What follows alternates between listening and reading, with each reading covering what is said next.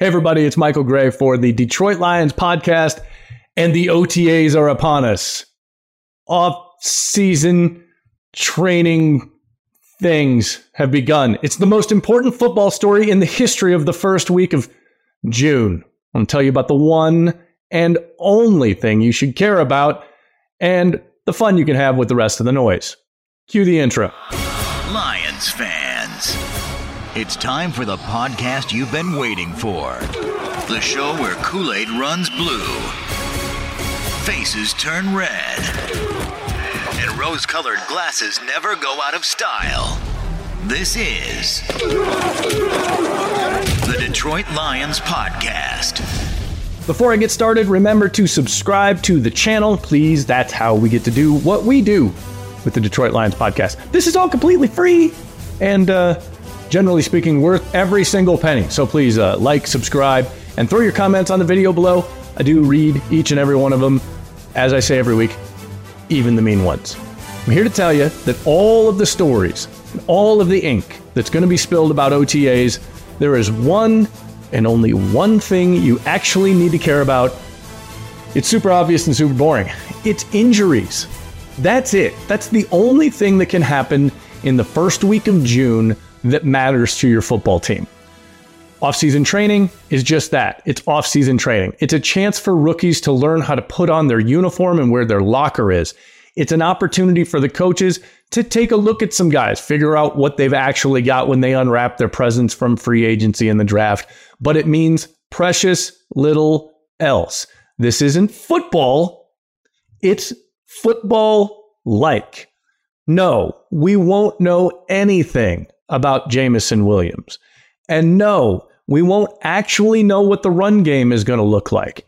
And no, there's no way to tell what this new revamped free agent stuffed secondary is actually going to do when actual football starts.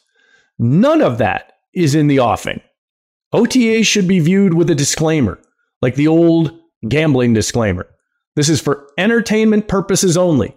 You can't learn anything. Anybody that's writing you a list of things to watch for, if that list is longer than one thing and that one thing isn't, God, please don't let anybody get hurt, then the list is already wrong.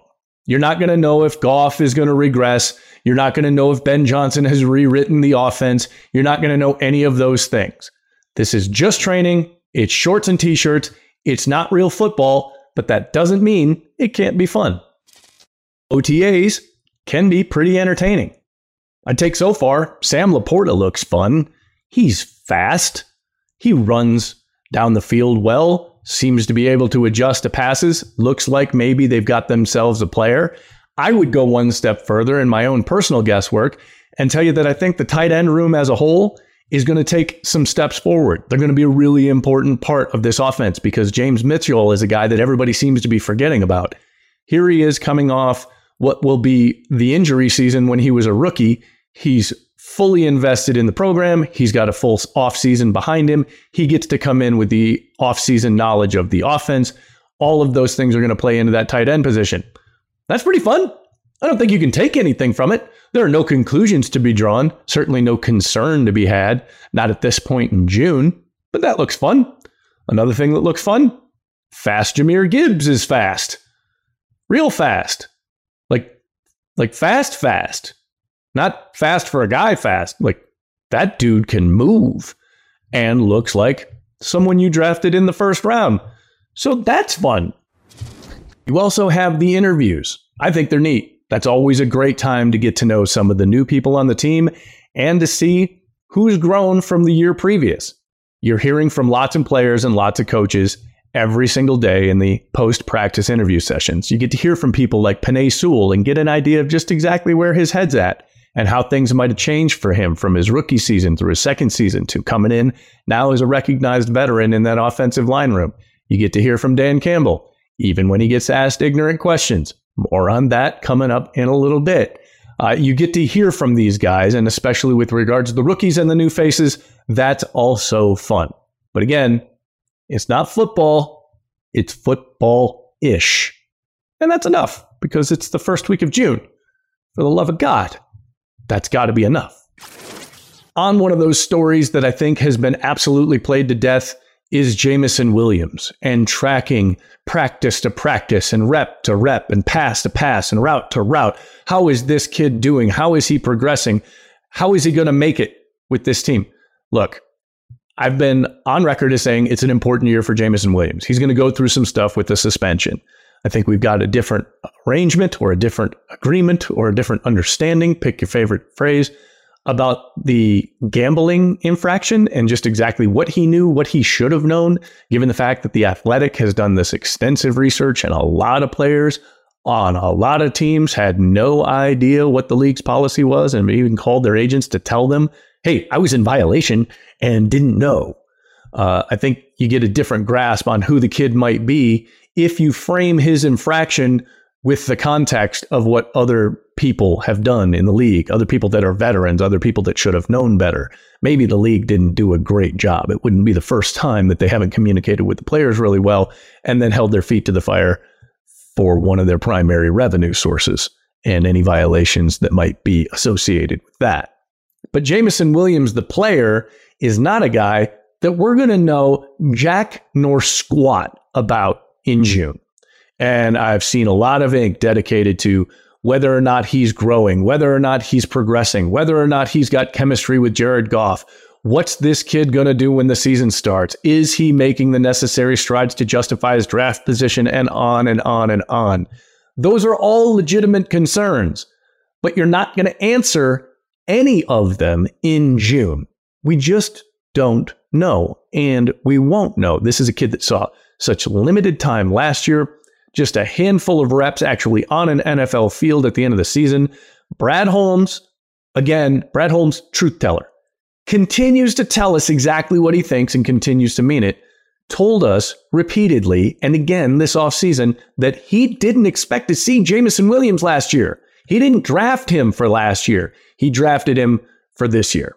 And there are going to be some rookie ish mistakes. There are going to be some rookie ish moments because he's rookie ish in the scheme of things in terms of his experience. He gets to go through an entire offseason. He gets to go through the OTAs that he missed last year. He's going to get to go through training camp. And as I've mentioned in other videos here on the DLP, I think he should get nearly every preseason rep available with every quarterback. I don't care who's throwing him the ball. Get him out there and get him on the field, get him those reps so he can get his feet underneath him. We know that Jared Goff craves chemistry.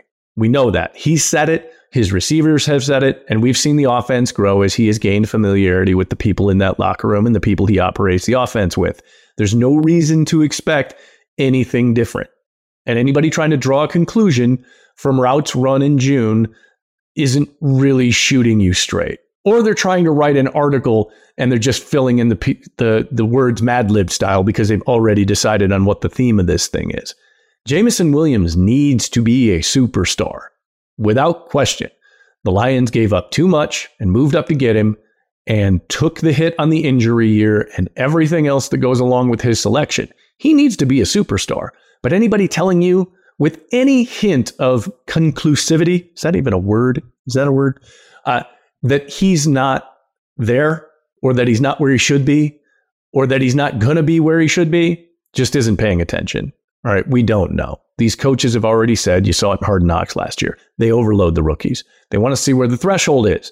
They got to find out how much stuff they can dump on you before you're overloaded. Because this coaching staff, more than any in my memory with the Detroit Lions, absolutely takes the time to put players where they can succeed. And that's not something we've seen a ton of. They'll figure out what Jameson Williams does. We all know he runs fast. How do you best incorporate that into the offense? I anticipate by week number seven, they're going to have a real good plan. And if their performance with any of the other guys that they've brought in and given chances to speaks to the future, he's going to have a role in this offense that's going to benefit this team. But we don't know anything based on him running around in a pair of shorts in the first week of June. And finally, something that I am going to begin to craft throughout the offseason because nothing says offseason like lists. I don't like Mount Rushmores, and I'm not a big fan of Hall of Fame debates, but I love me an enemies list. Can't get enough of an enemies list. And I've got a special entry to start this year's 2023 Detroit Lions enemy list with dumb presser questions. Talking about press conferences. And I realize, as I have stated in my previous videos, this is a thing for me with my years in the media. It's a hot button issue for me. I get pissed when I hear guys waste opportunities that fans crave to get good answers, to get insight, to gain some knowledge because they've got to go about asking these dumbass questions. And I think some other people are starting to come around to it. Saw Colton there from The Athletic mention it. I've seen it in some other threads on Twitter and some other things that people are starting to wear thin on the dumb, repetitive questions. How many times is a reporter that, w- that was given a press credential and has access to these players going to ask Jameson Williams about a Twitter like? Or ask Dan Campbell about Jameson Williams' Twitter likes? Or ask Jared Goff about Jameson Williams' Twitter likes? The fact that Goff was the one who finally just put an end to it and seemed to swing his sword at the thing by saying, wow, y'all aboard, huh? Man, there is a responsibility to the fans to at least think about what it is you're going to ask these people. And if I can find an answer to the question you're about to ask from a two week old article that was already written where the question already got asked, then you're not doing your damn job. And you make the enemies list each and every time you squander an opportunity to give the fans something. This is this is a, a pet peeve of mine with people in the media, and I've been people in the media, and I have been guilty of this infraction on more than one occasion. Getting something stuck in my head that I think is going to be really, really fun and really, really neat, and it falls flat, and then I don't know how to bail out of it. Fact of the matter is, these are unforced errors. You don't have to go down the same tired path with the same tired questions about the same tired topics, only to exhaust the interview guest. If you're talking to a coach, if you're talking to a player, they don't want to talk to anyone anymore after they've been pounded on the head with the same dumb question. It's not as simple as, hey, you, journalist A, you're a moron and you're lazy and you're not doing your job, so you don't get to ask a question. You've now pissed in the punch bowl for the entire press corps because a lot of times you're not recovering that interview guest. You saw it happen, it was a week or so ago with Dan Campbell, where he got asked again about the Twitter like thing. And then the idiot in question had to double down with a hypothetical that never happened about the exact same thing. Well, what if somebody liked to tweet about another coach like Sean McVay? Man, look, you lost. Take the L and move on because all you're doing now is pissing off your interview guest and an award winning, an award winning media relations staff. You shouldn't do that. This team is in a great spot. There's a lot of excitement around the Lions for the very first time, but even if there's not, you still have a responsibility to at least open up your ears and listen. You got to listen to what other people are asking.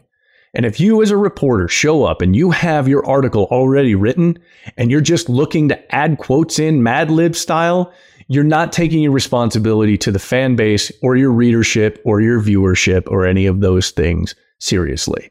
You're not. And that sucks for everybody that uses your access as a lifeline to this team. Because make no mistake, the fans are the only reason you're there. If they stop caring about the coverage of the team, you're out of a job. And that's something you need to recognize that you depend on and then embrace it. You're not a member of the team. The players don't like you. The coaches don't give a crap about you. Stop writing yourself into the landscape a la Zen and the art of motorcycle maintenance. That's not your job.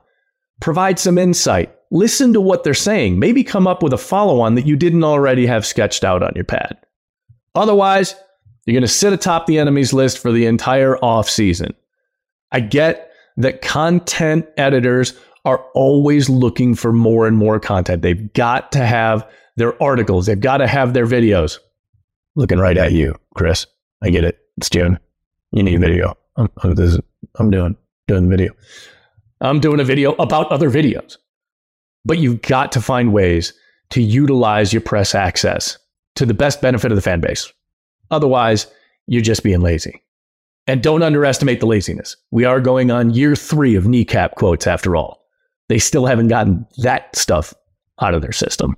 So that's going to do it for yours truly. Make sure you uh, rate, review, and subscribe to the channel, please. Once again, that's how we get to do what we do. Make sure you check out the team shop. There you might find, I don't know, a way to get something like this this lid right here. And uh, keep in touch with the DLP for all of the latest offseason updates as we continue through the doldrums of the long, cold offseason and get a little closer to training camp. Have a good week. Let's bring it in here together. Let's go. Let's go. Come on, baby. Lions on three. One, two, three. Rise!